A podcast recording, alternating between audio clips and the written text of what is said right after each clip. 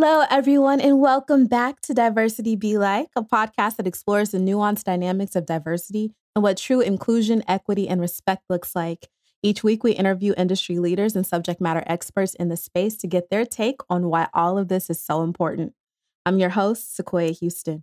Today, I'll be talking to a very special guest, Senator Cory McCray.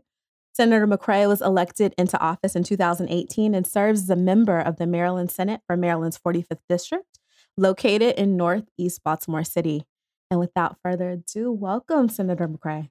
Oh, thank you for the opportunity. Thank you for the opportunity. I'm so happy to have you here. And and I thank you for coming because there are certain people that I really want to have because I think that they have such valuable experience and, and can really talk to the people. And it's like, ah, oh, should I ask or will they come? And I asked you, and you're like, yeah, fine. when do I need to be there? and that doesn't always happen. So I appreciate that so much. And I know my guests will as well. So I gave a very, very brief introduction of you. Tell us about yourself. Tell us how you got started and, and with what you do. Yep. So, uh, born and raised in the city of Baltimore. I live in Overlea. I live there. My wife, Demetria. She grew up in Oliver. Uh, we had four kids. We got a Kennedy, Reagan, CJ, and Bryson. I graduated from Fairmont Harford. Currently, Reach is in the building right there on Harford and 25th. I then, after graduating from Fairmont Harford, I then uh, went into an apprenticeship program, a five-year electrical apprenticeship program. Uh, was able to gain a craft from going through that apprenticeship program. I started buying houses for those folks that are familiar with Bel Air Road. I've been buying houses up and down Bel Air Road since I was 20 years of age. I got into politics, uh, Sequoia, not thinking like I, I, always tell folks women are smarter than men sometimes. um, because my wife, I've known her since we were 17 years of age. And as soon as she turned 18, she started voting. My attitude towards voting was they leave me alone, I leave them alone. Mm. And one of the things that I started to realize, especially as I graduated through the apprenticeship, as I went and started to become a small business owner, politics is just intertwined in everything that we do. Right. So you think about when the street lights come on and if they if, if they're off, how long does it come take for them to come back on? How long does it take for BGE to service them? The roads, you know, you think about the potholes and things of that nature. All of these things are political decisions that are made on a local, state, or federal level. Eventually, I want to say probably late 20s, I did pay attention to politics. And when I what I saw was that the folks that were serving us in these positions at the moment weren't serving us to the best of their ability. Mm. And I try my best to get behind good individuals that were running for office. What I found then when I tried to support good people, I realized that you had these machines. You had East Baltimore machine, you had West Baltimore machine, folks just couldn't cut through. They couldn't cut through for a variation of different reasons. It could have been because they didn't have the resources, so the money in order to, to get there. Sometimes it was just the work ethic. The, you got to talk to a significant amount of people. So I put myself forward back in 2014, ran for the House of Delegates. We organized a couple hundred young folks and we won. So in the House of Delegates, you just need to be the top three. So we were came in third place. So all of a sudden, I'm in Annapolis. I'd never been in the cha- any chamber, so not the Senate or the House chamber once before. I'd always been on the outside, mm-hmm. you know, at a couple rallies, but never had that experience. But I knew Sequoia that I had common sense, I had a will and love for my people, and I wanted to do the right thing. We went into the House of Delegates and we kicked that door down. One of the first pieces of legislation that I was able to work on was voting rights. Folks that were on parole or probation did not have the right to vote until 2016, and that was an effort that we led with HB 940. I'll never forget it because right now I feel as though that is one of the, if not the biggest accomplishment. This was 40,000 people that were impacted and got the right to vote for the first time in, in 2016. And I just think back on that and those arbitrary barriers that we have all up and down statute and how we can remove those barriers and make sure that folks uh, just get the opportunity that everyone deserves the basic fundamental right to vote. Absolutely. After that, you know, worked on like increasing apprenticeship opportunities, uh, worked on transparency in government. And Sequoia, I'll finish with eventually uh, when I was in the House of Delegates, I felt like we were moving the ball up the field. I felt like the needle was moving. Unfortunately, every time I felt like I was getting five yards, it was like somebody was taking two yards away from me. Mm. And those decisions were made not with me sitting at the table, but they were made because of other indirect decisions that that that were happening. So I decided at that time, like, look, I never signed up to be a full time elected official. I said I, I had a ball, I accomplished a great amount for to be there for four years, but I said, look, The Senate chamber has 47 individuals, the House chamber has 141, and there's the opportunity to make a, a greater amount of change. And what I did was I said, I'm up and out. I said, I know my talents. I know that I'm talented. I can go do anything that I want in life. Um, so either I'm going to run for this office. If I'm successful, I just go back and, and serve my community in other ways. Well, we took on the second highest senator in the state of Maryland. Mm-hmm. So it was not an easy task. And I'll say that I never worked that hard in my life to accomplish anything. But we were successful in 2018, June 2018. We actually won the Maryland State Senate seat. And we came over here, hit the ground running, and really enjoy it. I sit on the Budget and Taxation Committee. Currently, it's a $58 billion budget that we get to chop up. So imagine 13 people in one chamber chopping up very heavy decisions that's being made around housing, public safety, education, roads, et cetera, et cetera. And I got the unique opportunity to be the subcommittee chair. So you have four subcommittees on budget and taxation, okay. but I chair the issues, subject matters of public safety, transportation and environment so all of those respective agencies falls under our purview and we get to make decisions on that and it's four of us that's making decisions on that piece of it so so it's just, it's it's like when i was in the house i felt like i had to fight for power every day i woke up when mm-hmm. I got in the Senate, they was like, "Hey, you want some power today?" I was like, "Let's go,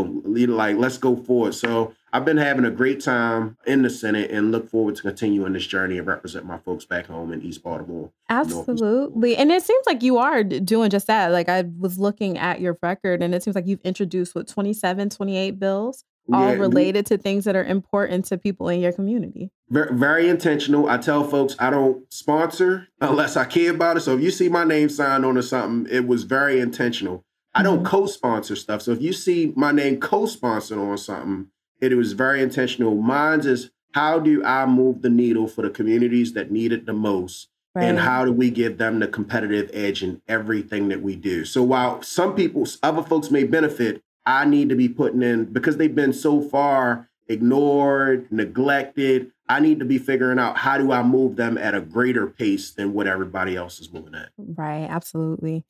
One of the things that I love about I'm back in California now, but I lived in Maryland for uh, what three years, and the thing that I loved about Baltimore, folks from Baltimore, is they love Baltimore. Right? You ask somebody, "Hey, are you from Maryland?" and they're like, "No, I'm from Baltimore." it's like, okay, right? Hey, so, so, so, folks be like, uh, they be like, hey, I'm from Baltimore. I'll be like, what part of town you in? They be like Anne Arundel. I'll be like, no, you from Anne Arundel, yeah. Right. Like, from Baltimore. You're not from Baltimore. You the Baltimore region, but not from like Baltimore. like, like because at the end of the day, it's certain things that our young folks go through that are not in other areas.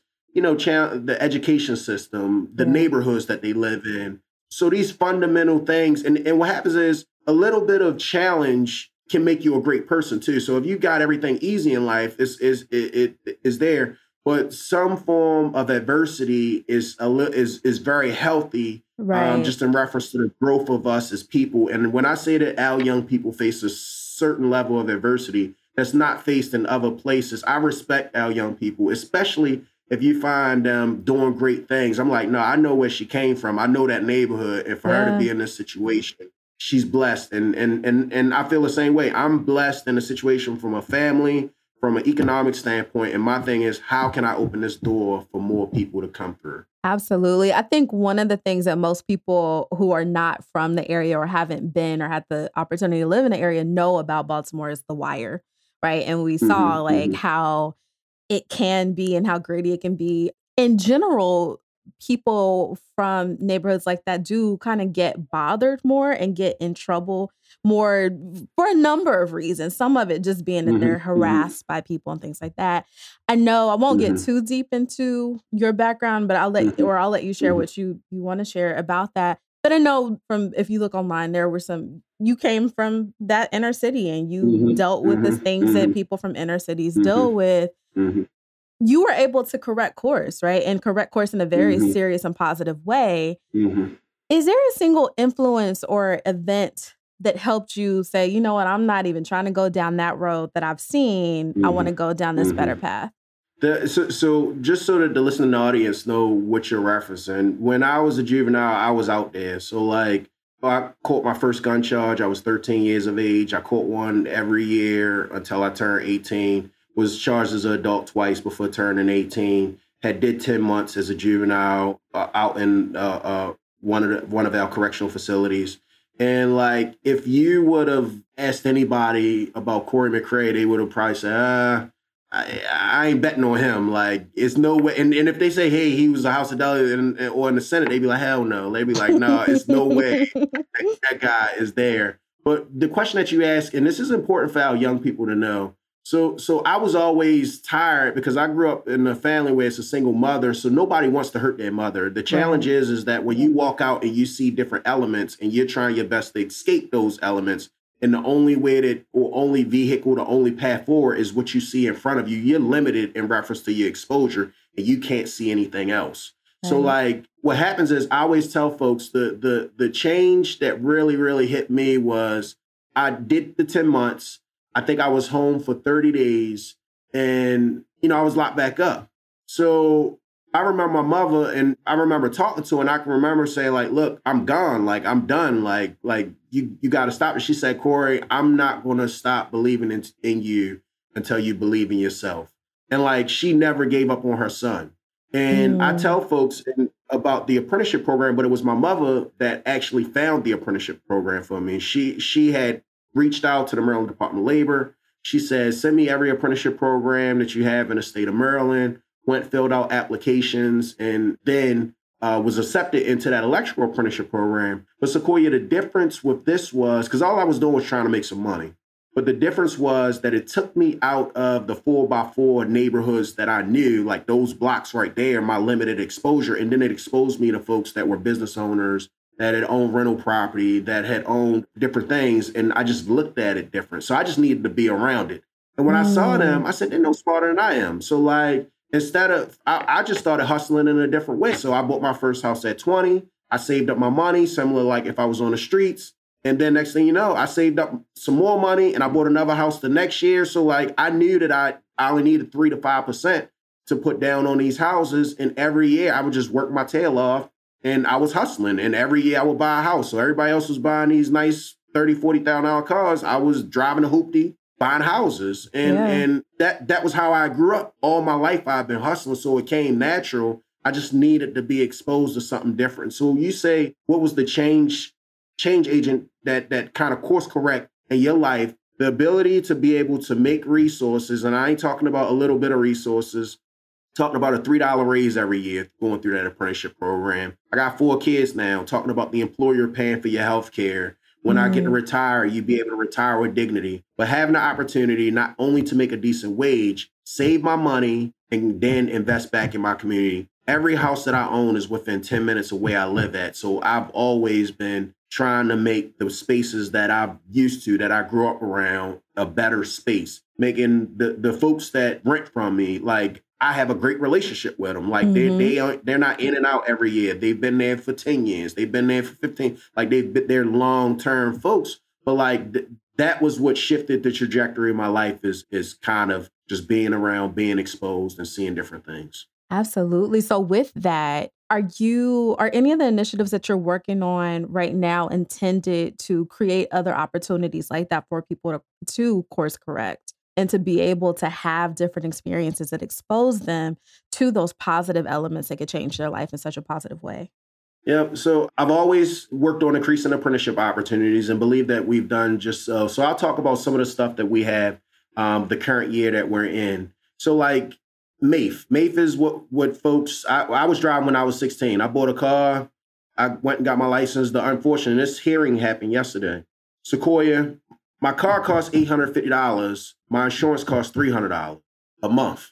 So $300 a month for liability. So after three months, I paid more in insurance than I paid for the car itself. Mm. And what I did was we have in statute, as I talked about these arbitrary barriers, where there's a certain population of folks, typically white men, that get to make more money because if you don't have 30% of that insurance premium or being able to pay it off in four installments, you have to use a premium insurance company to uh, pay for your um, MAIF insurance. So that's robbing and it's taking so much wealth out of our communities because right. they're paying like an 18% interest rate on this insurance policy that they that, that that they hold.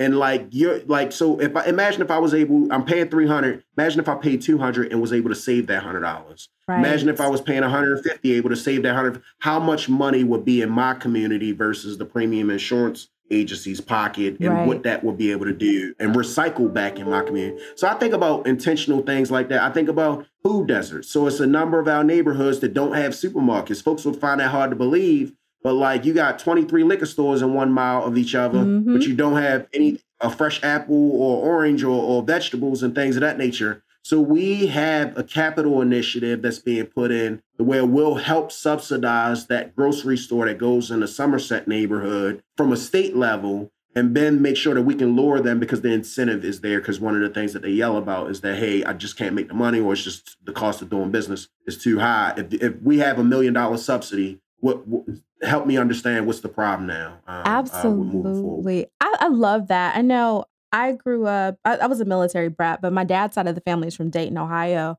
And my mm-hmm. grandmother lived in what I now know is a food desert. When I was growing up, there was a Kroger that was down the street, but they, you know, said they got tired of getting robbed and all of that stuff. So they took the Kroger out. The only mm-hmm. other place was this, it was like a meat market. It's called Estrich Market. And it mm-hmm. had some stuff, right? But it didn't have enough to really support the full community. And the stuff was a little bit more expensive there.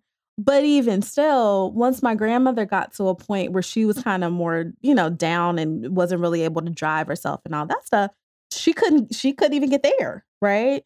And there was nowhere that was very close. There were a bunch of there were a bunch of restaurants and fast food things and like you said liquor stores and things like that but not places that have a lot of really mm-hmm, healthy mm-hmm. options and and her, she had preventable health issues that were i believe nutrient based. And a lot of the people that are on the block that passed away passed away from those types of health issues that probably could have been prevented had they had access to a great source of nutrients. I, I definitely think that that's all of what you said is important, but that mm-hmm. I, I could mm-hmm. definitely see that because I understand that very intimately. Yeah, it's sad, but it's true that zip codes determine life expectancy. And if you live in one zip code, you can live 10, 20 years longer. And that's unfortunate. It shouldn't be yeah. that way. And we have to address those issues that are making it. Absolutely.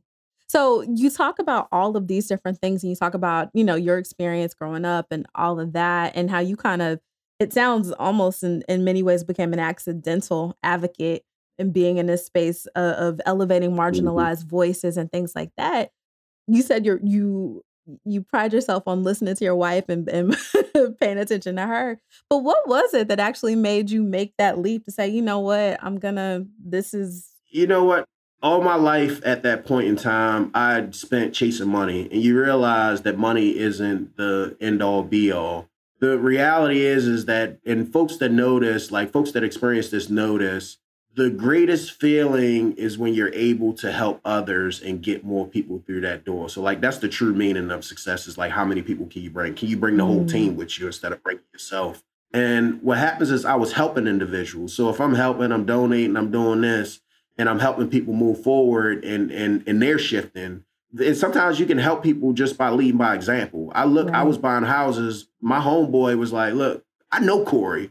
I can do this. And like they just get that visual and know that they can also do it. So sometimes it's just leading by example. Let gotcha. me be very clear. The other piece is is that our communities are so broken to a certain degree, and we need the sharpest individuals representing us. And what happens in politics, it was one of the presidents, John Adams, said this. He said, if the good people fail to run for office, everybody else will. So somebody's going to run for that seat. And if they don't have a clear vision, if they don't have long-term and short-term goals in reference to what they're trying to achieve, and a time frame in which they're trying to achieve it, then that seat is going to be held by someone that's not doing the the greatest piece for that district. And and that's where my just frustration built off of. Young people weren't able to cut through. They couldn't raise the resources. I knew that I know how to leverage money. I said I we ended up putting together about fifty thousand dollars to run for the House of Delegates. Mm. And when I ran for the Maryland State Senate, we ended up raising about 175,000. They spent 350 on me, but we ended up raising enough money to be able to get our message out and do what we need to do. But unfortunately, everybody can't say that. And I raised small, so people's giving me two dollars, five dollars, ten dollars. and folks will give me large, but you have to be able to ask. You have to be able to right. leverage the relationship. And because you're doing it for a good reason, you're helping other people. It's not like right. you're doing it to take advantage of the system. You're doing it for a good reason. Right. So let me ask you this. When you think of what the government at large is doing right now, if you had to grade them from zero to 100 on how they're doing in regard to being equitable, what grade would you give and why? Man, I would definitely say that like we get a C or a D. I think that folks do try to be intentional. So you see, but the, the challenge about being intentional is you got to follow it all the way through. You can't just do it. You got to watch the implementation. You got to watch how it originate. So like there are some folks that are about the business of making sure that equity, uh, equitable lens is looked at with everything. That's not majority. That's not a huge percentage, but it's work. And folks don't want to work that hard yeah. trying to help the neighborhoods that need it the most. If it was easy, everybody would be doing it. The problem right. would be solved. It would be done. Like this is hard work because I'll say it to this degree. I'll give you examples because that's the best way you can do it. So you have white developers, you have white led agency heads, and you have white nonprofits. So sometimes, and Martin Luther King said this, the people that talk about they trying to help you, the white liberal, can be your worst enemy because they're out there championing something and you can do it for yourself. But all have to say is you got these three groups of people and imagine the develop and they're deciding the development decisions within your neighborhood. So you know that this neighborhood is 80, 90% black and they don't even know that these decisions are being made on their half. So one of the things that I said, Sequoia, was I know that this this government money that's being subsidized for these projects have to go before the Board of Public Works. I said, if they don't tell me I asked the treasurer to hold it up and I want you to come see me and I want you to talk about the project. I want to understand how does it help the neighborhood and did you communicate with those respective communities? Mm. Now, here's where it gets tiring. So I had a developer that I had a hard conversation with. No, I was not playing with them. And they did it a second time. And the second time they say, Hey, do you want to come to the groundbreaking? And you know what? I just was so beat down. Sometimes you just get sick and tired of arguing people like, man, right. why do I always got to talk to you? So you know what? I didn't respond. Like, ah, I think I'll be there. But then I I emailed him about 24, 48 hours before, and I said, you know what? I told you about this. I said I'm not coming. I do not want my community to feel as though I signed off on this project that I know that you did not have a conversation, that you did not do it in your due diligence, and having to have that. And these are nonprofits. These are the people that's supposed to be helping you. Mm-hmm. So like the government is supposed, the agency is that's supposed to be helping you. The developer that said that they're development for the greater good of communities that's supposed to be helping you. They're not helping you if they like what they say, like you give a man a fish, he eat for a day. You teach a man a fish, he eat for a lifetime. Like you have to make sure that folks are engaged and they understand these processes because eventually we don't need white developers to do it. We can do it ourselves in our neighborhoods, and that's the the message that I try my best. But it's it's very it's tiring. Is is it weighs on you. It's heavy to kind of feel like you're under assault all the time to, to kind of explain to folks and let them know, hey, I know you you think you're doing the right thing, but let me tell you that's not how equitable decisions are made. Right. So for, you know, white developers and white nonprofit led nonprofits and all of those, from their perspective, it's like, I'm really just in here trying to do the right thing. I get that yep. y'all can do it, but I'm just trying to help. Why is it? I, I understand, I fully understand where you're coming from, but if you had to tell one of them, very specifically yep. why it's a problem. Yep. Why is that a problem? So, so here's why it's a problem. So, if you have a community that is 42% poverty level, that means that they need more people in there that has income because they already are concentrated. It's a certain high concentration of poverty already that exists.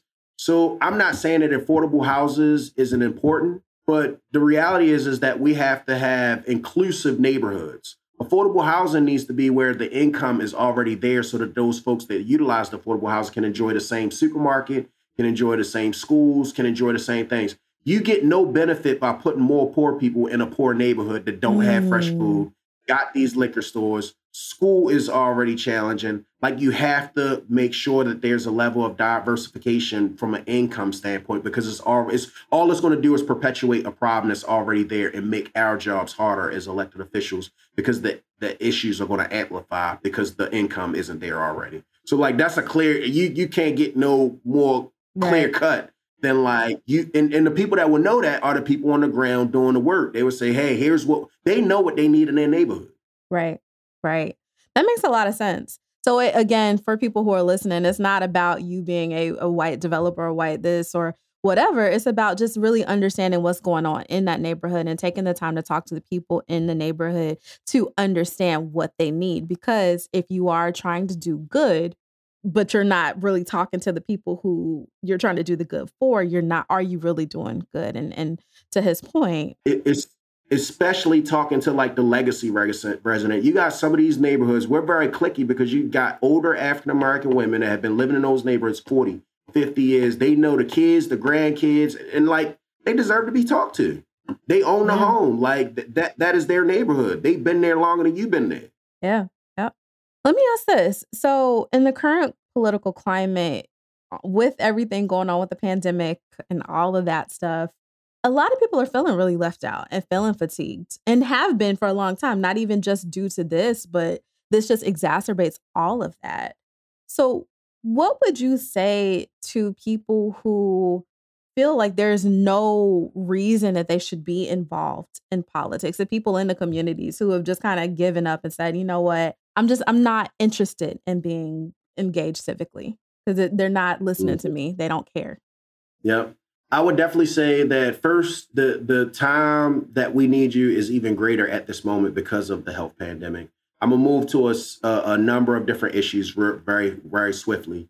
Education, the learning loss that our young people are enduring at this moment over this two years will affect a generation. Like they're not going to be affected a year, not going to be affected two years. Because of that learning loss, they're going to be affected and behind for a generation. So you got to think about how do we recoup we know that if we double down on summer opportunities around learning, we double down on night opportunities to be able to learn. We double down on the uh, extra resources that's necessary to kind of uh, help them accelerate and catch up on the stuff that they've lost. But our young people are facing a very young, and that's and that's across the board. So the only people that won in this is typically if you were sending your kid to a private school. A lot of the private schools didn't stop going even during mm. the pandemic. And what happens is they were already winning. If you was if you could afford to go to the private school already, mm-hmm. you're winning. But then they they they they increased that gap. So now you've gotten e- a even greater advantage than those kids that needed to catch up. So that's right. one of the points that I would like to say. The other piece is, is that there's a significant, significant amount of federal resources coming to our neighborhoods, and we have to be in the decision making pieces of how this flows through the neighborhoods. And the city of Baltimore, city of Baltimore got over $600 million in ARPA funding. The state of Maryland currently has over a $4 billion surplus because of the federal resources that have come because of the height and, and people making money and the taxes being, being drawn. And then you got to think they got the bill or IIJ money, the uh, investment the trans- transportation money that's coming from uh, Biden, that's several billion dollars coming to one jurisdiction over a period of time. That's going to do some great work within our neighborhoods, and we have to make sure that all of those dollars are looked at as, as from an equity lens. Because the reality is, is that Sequoia, we all pay taxes. Rich people don't just pay taxes. Middle class folks don't just pay taxes. We all pay taxes, right. and we all should benefit from the tax dollar. Right. So, if I, as an individual, want to make sure that my tax dollars are spent in a way that makes sense to me, what can I do? Because a lot of people just feel like, I mean, it doesn't matter, right? It doesn't. Mm-hmm. I I can call my senator, but I mean, what is he going to do, right? Like, yeah. Now you you hit a good point. So so I always say all politics is lo- are local. So while the federal government may be in disarray, I do think that on a local level, on the state level, that it still matters. I've watched a number of these decisions that's decided by 13 votes, 30 votes, and things of that nature. So these are close margins that people are winning in these local and state elections. And what you can do is when you see things that's in front of it, reach out to your council person, reach out to your delegate, reach out to your senator. Sequoia, I try my best to answer each and every email each and every email for the last eight years that I've been in office myself. I may forward it to my staff, but I look at each and every email. And the best ones that I like is the ones that are authentic. They're not automated or generated from someone. This is somebody emailing me because they care about a specific issue. And don't take it for granted. It's 2,000 bills introduced to the Maryland General Assembly. It's no way that somebody's reading 2,000 bills. We read the bills that are in our respective committees and the ones that our constituents are putting on our radar and saying, hey, I disagree with this part of it. And what that does is it makes me go and look and see what does it do.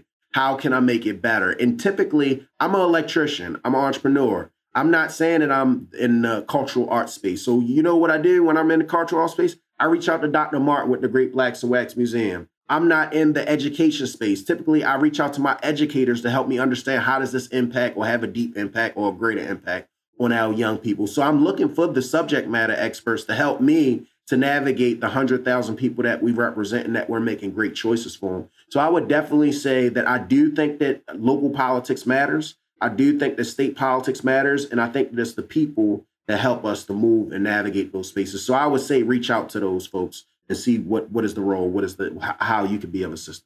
Absolutely. And so to that point, voting in those local elections and making sure that the people that are going to have your back in that way are voted into office. I think we all go and we flock to the presidential election, but we forget this local sheriff is getting uh, mm-hmm. over here. Exactly. You know, somebody's electing him. And that's going to impact whether you get pulled over or whether you you get to go home or all of those different things that we fear 100%. as a community but we wow. don't engage in that way because we and part of it is we just weren't taught to right we were taught oh you go vote for president exactly. mm-hmm. so i love that you talked a little bit earlier about how, how you championed the legislation that restored the voting rights to marylanders with felony convictions, right? Do you see yourself spearheading or being involved in similar pushes for this to happen nationwide?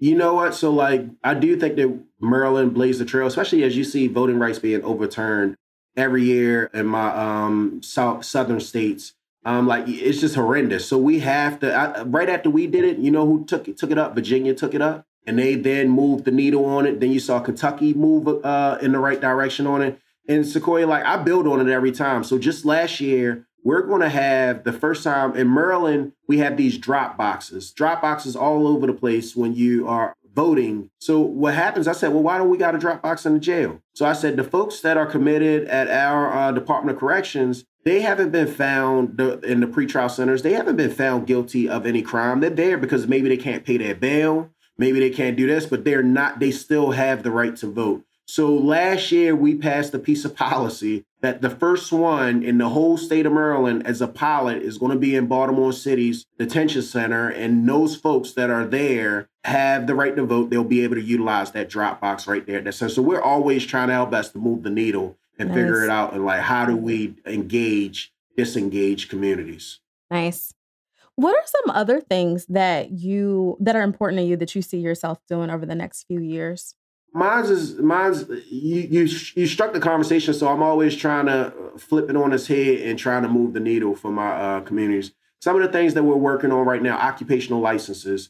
There are a number of career paths that you need occupational licenses for. We have a bill in uh, Senate Bill 111 that basically says that our agencies would have to do predeterminations that are binding as long as folks are telling the truth. They don't catch subsequent charges and things of that nature. So you know on the front end whether you can even get that occupational license, whether instead of going through it, spending two, three years, spending resources that you know right then and there that this can happen. So like my a big advocate of uh, uh, our schools fought very hard, and, and one of the reasons why I ran for Senate was because I thought that in 21st century schools where we built 28 brand new schools. Only three of them was in the district that i was in when i was watching everybody else get seven six and mm. things of that nature. Everybody get more than three schools. So from an equity standpoint i said how do East Baltimore, one of the only people more poor than East Baltimore is the folks in West Baltimore. So, like, how do we only get three brand new schools when everybody else is getting more? And spearheading the effort to get a brand new schools over at Furley in Northeast, groundbreaking for Furley will happen in June of this year. But th- those were easy tasks because they also had like a $60 million fiscal note assigned to them in order to do that we had to find where that money was being cobbled and put together for those young folks to be able to enjoy the amenities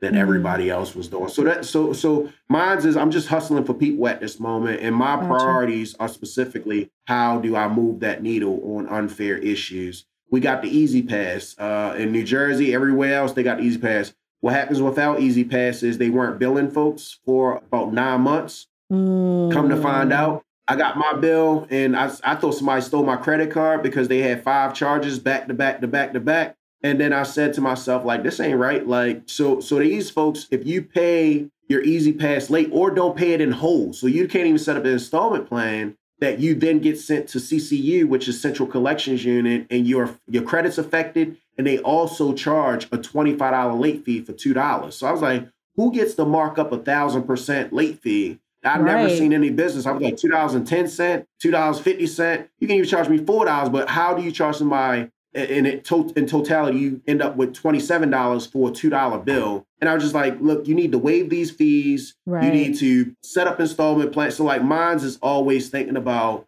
the person that may not have it and how do I move that needle for them. Absolutely, I love that and it's in so many different ways that you don't even think about, right? Because I have I've had a couple of different conversations. I have a conversation with your friend Robin Haynes, and so that'll be later in the season. And so we talked a little bit about stuff like that, right? Like having jobs that pay lower wages and how you get in these jobs. Like I, I in 2014 and gotten laid off and wound up looking at other jobs in the meantime until I found the job that I wanted to go to. And one was at Office Depot and they were paying $7.50 an hour.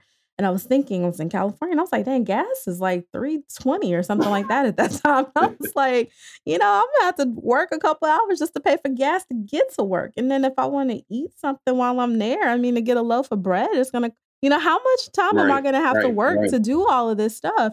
Right. Just for, and that's not even like going out and having fun or living. That's just basic necessities, right? And then you think about the fact that if I was to get an interview, right, I don't know if my I don't the interview interview isn't given, right? So am I going to take off time from this given money that I'm about to receive to go get this mm-hmm. interview mm-hmm. that might be a better situation but that's not a given, right? And I started thinking about all of the people that deal with that on a regular. You know, they have children. They have these situations where they really are impacted and can get in this cycle that's never ending surrounding money and, and other insecurities that happen as a result of these financial issues. And so we look at many states now that they're looking at increasing minimum wages and things like that. Are there other things like that that you see that are necessary that aren't maybe on the table at this particular moment in terms of being in the public consciousness? Now, I think that you're absolutely right in reference to the minimum wage. I did that back in 2019. Will escalate up to $15 over a period of time. We're at $12.50, 11.75 at the at, at the moment. So every year, uh, back in 2019 to 2020, it went up uh, from 10.10 to 11. Then it went to 11.75, 2021. So it is 12.50. And mm-hmm. um, what happens from that standpoint is is that here's what I remember my mom working two jobs, sometimes three jobs. I can remember being in elementary school where my mother left the house before I went to school, walked myself back home from school. She said, close the door. And she come home seven, eight o'clock at night. So like you got these young folks taking care of themselves. You got parents out here that's working too. It's not like they're bad people. It's just that the circumstances that they're in is just pretty challenging. The reality is, is that the more we increase wages, so, Corey, when we looked at who the minimum wage impacted, 50% of them were black folks, and then 55% were women. So, this directly impacted black women more than it impacted any other segment or mm-hmm. race. Mm-hmm. Uh, from that standpoint. So that, that's what I mean, just doing intentional pieces of policy. Mm-hmm. Was I happy with the long time that it took to hit $15? So it'll hit $15, I believe 20, 25 or something like that. But like that's the challenge. But at the end of the day, we got a Republican governor. So I could have fought and said, no, we're we got we need $15 now. Like, but but at the end of the day, like my folks are hurting. They need that like that person's making 10 10 is like, damn, I'm making $11 right now, or I'm making right. 1175. And so, so like I am on the thing where we need it right now. But at the end of the day, I also have to figure out like what is achievable, what put, what puts points on the board and how do I move the needle for my folks, especially the people that are enduring that minimum mm. wage at that moment. Right. You bring up the governor that you have now. At the beginning or at the end of last year, you wrote a piece about your New Year's resolutions for Governor Hogan. And one of the things that I really loved is that you talked about some of the successes that you've had. And we've talked about a few of those today. Can you tell us a little bit more about any of those things and and how it's just been working with Republicans in general because as a general public we see it as very polarizing and we see y'all fighting against each other, and then we see us not getting anywhere. There was a, a meme, and I'll let you answer after I say this, but there was a meme that I saw last week, and it said, "The working class, help us, please." Republicans, no. Democrats, no. LGBT flag, BLM, hashtag BLM, and a heart, right? So, mm-hmm. and that's how a lot of us really truly feel. Like it doesn't, eh, we're so disengaged at this point. Like, but I, I love the fact that you're out doing good work. But how is how are y'all working together? And what are some things that you could say to some of your counterparts to better support y'all working together to help the general public? You know what? It's tough because I do try my best to always figure out like where's the middle at and where how can I move the needle and move it with the most amount of people that I can uh, work with. And the challenge is when we did when we did voting rights for parole and probation, the governor vetoed it. It's like, look, man, like then that makes it even harder because now we not only need a majority to vote to for a bill to pass, then we got to come back and override the governor's veto. You only do that with three fifths of the vote. So you need 85 in the House and you need 29 in the Senate. Uh, we talked about minimum wage. I did minimum wage. The governor vetoed it. So now I need 85 in the House, 29 in the Senate. So all it does is it puts it makes you exert even more energy because you don't have the executive at that moment that just believe in some of the philosophical views that you may have or some or just maybe wasn't exposed to yeah. some of the challenges that we have and and then you have to go out here and just just work a little bit harder from that standpoint. I do try my best to figure out like where there are opportunities to be able to be there instead of like just the bashing or or, or just like so that op-ed that I wrote from a New Year's Eve, kind of like you said, talked about the things that we were able to do successfully without the governor, but also putting forward some of the things that we could possibly work together on fresh food opportunities, job opportunities. Like, let's figure out like what is it that we can work on and how do we move that needle? And then obviously nobody's going to agree 100% so sit, sit that aside but what gets us up the hill the, at the fastest pace to help these people?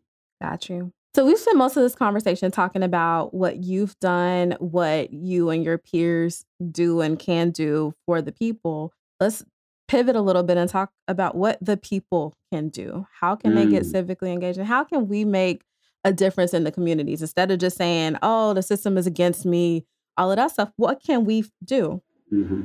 I'm going to start with my young people and work my way up. So, okay. my young people, when I was, uh, I'm an avid reader at this moment, and I try my best to just hold my nieces, my nephews, all our young folks in the city, like just be a mentor to folks. So, like, I definitely say, like, read, pick up as much as you can. A lot of times I got through the situations I was in, I might not have been able to see it, but I was able to read about it and help me envision and things of that nature. It sounds very cliche in reference to talking about schooling, but I try my best as a father of four, like I'm always pushing the school piece of it. Like Kennedy, do this, Reagan, do this. Like this is so important. So I say to all my young folks, the best education that you can get, um, knowing that when you graduate from high school, maybe you're not going to do the traditional route and go to one of our distinguished universities or colleges. Maybe you're going to go the apprenticeship route, but please, please, please try your best to expose yourself. We do apprenticeship tours and things of that nature, but look for different paths so that you can kind of cheat a little bit and get that level of exposure. And if you are going to some form of higher education and things of that nature, please get the best education that you can. I did three years at a community college after I graduated from the apprenticeship and I did it when I could pay for it. So I paid for it as long as when I was going along, and then got the four year degree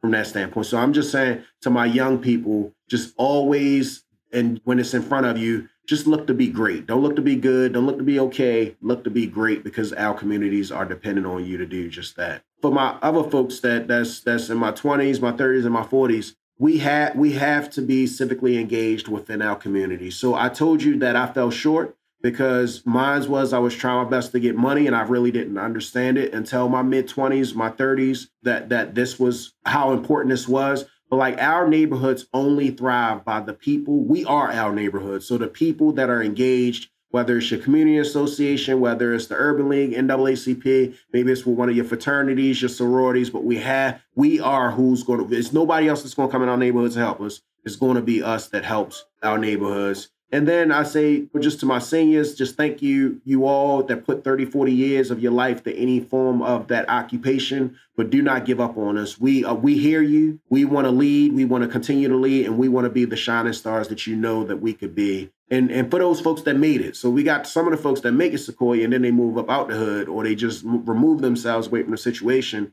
That's when you have to double down. As stated, like money, money helps the reality is the true measure of success is how many people that you can bring and put on your level that you're moving at and in that space. And that's what we need. WB Du Bois called the talented 10th. We need that talented 10th to make sure that they're bringing everybody else so they can join the talented 10th. And then we talk about the talent 20th, 30th, 40th, 50th from that standpoint. But we had they have a strong obligation to give back to the neighborhoods that gave to them, instill it in them, and gave them a chance. I love that. I love that people who are listening might not know, but I actually met you through the Goldman Sachs 10,000 Small Businesses Program. And do you have anything to add to business owners, particularly those in the Baltimore area? You know what? I'm I'm currently reading The Color of Money. I was given given it by uh, my friend Joe Haskins. He owns, or he's he's he started uh, Harbor Bank, one of the few black banks in our country.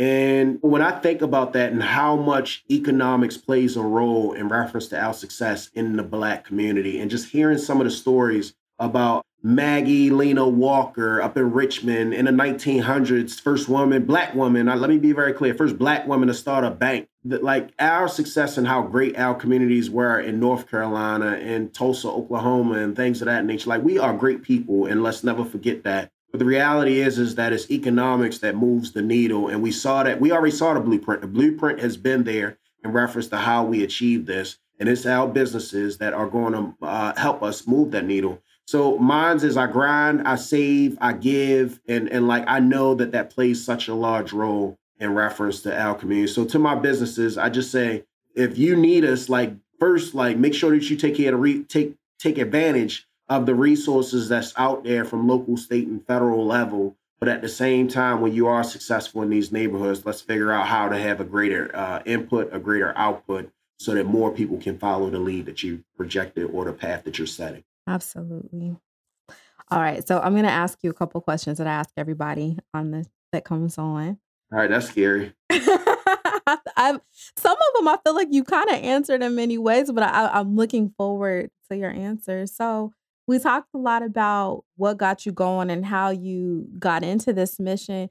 What are some things that you think or that you wish to see happen that'll make you feel like, you know what, I did that. My mission is complete?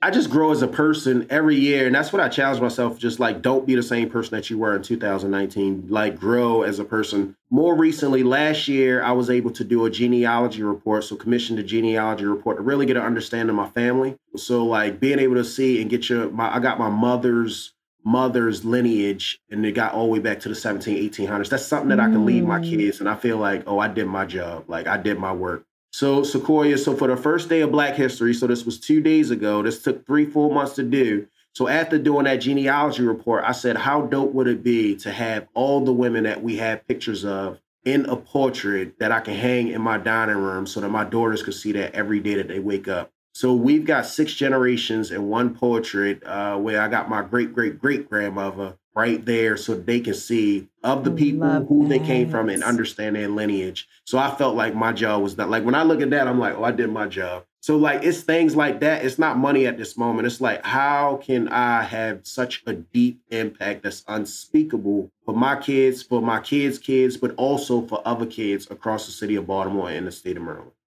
I love that. I was gonna ask this next question, but I feel like you just covered it. I don't even know if you can answer it any better than you just did. but I will try, and you could say that's my answer.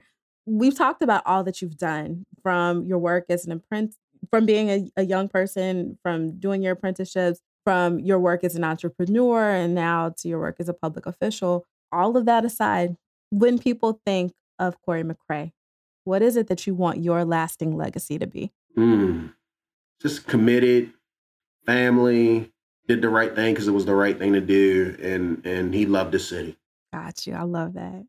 All right. So I guess the last thing would be, you know, tell the people where can they reach you and how can they best support the work that you do? Yep, I'm on Facebook, Senator Cory McCray, on Instagram, Twitter, Senator Cory McCray. Just please engage. If you have different ideas, that's happening across the country, um, things that should be modeled in the state of Maryland, send them my way. Feel free to shoot me an email. My email is my name, Cory, C O R Y, period, McCray, M C C R A Y, at senate.state.md.us. As stated, I answer my own emails. I'm looking at all of them, but that's best how to support the work. Like, let's help move the needle for the communities that need it the most.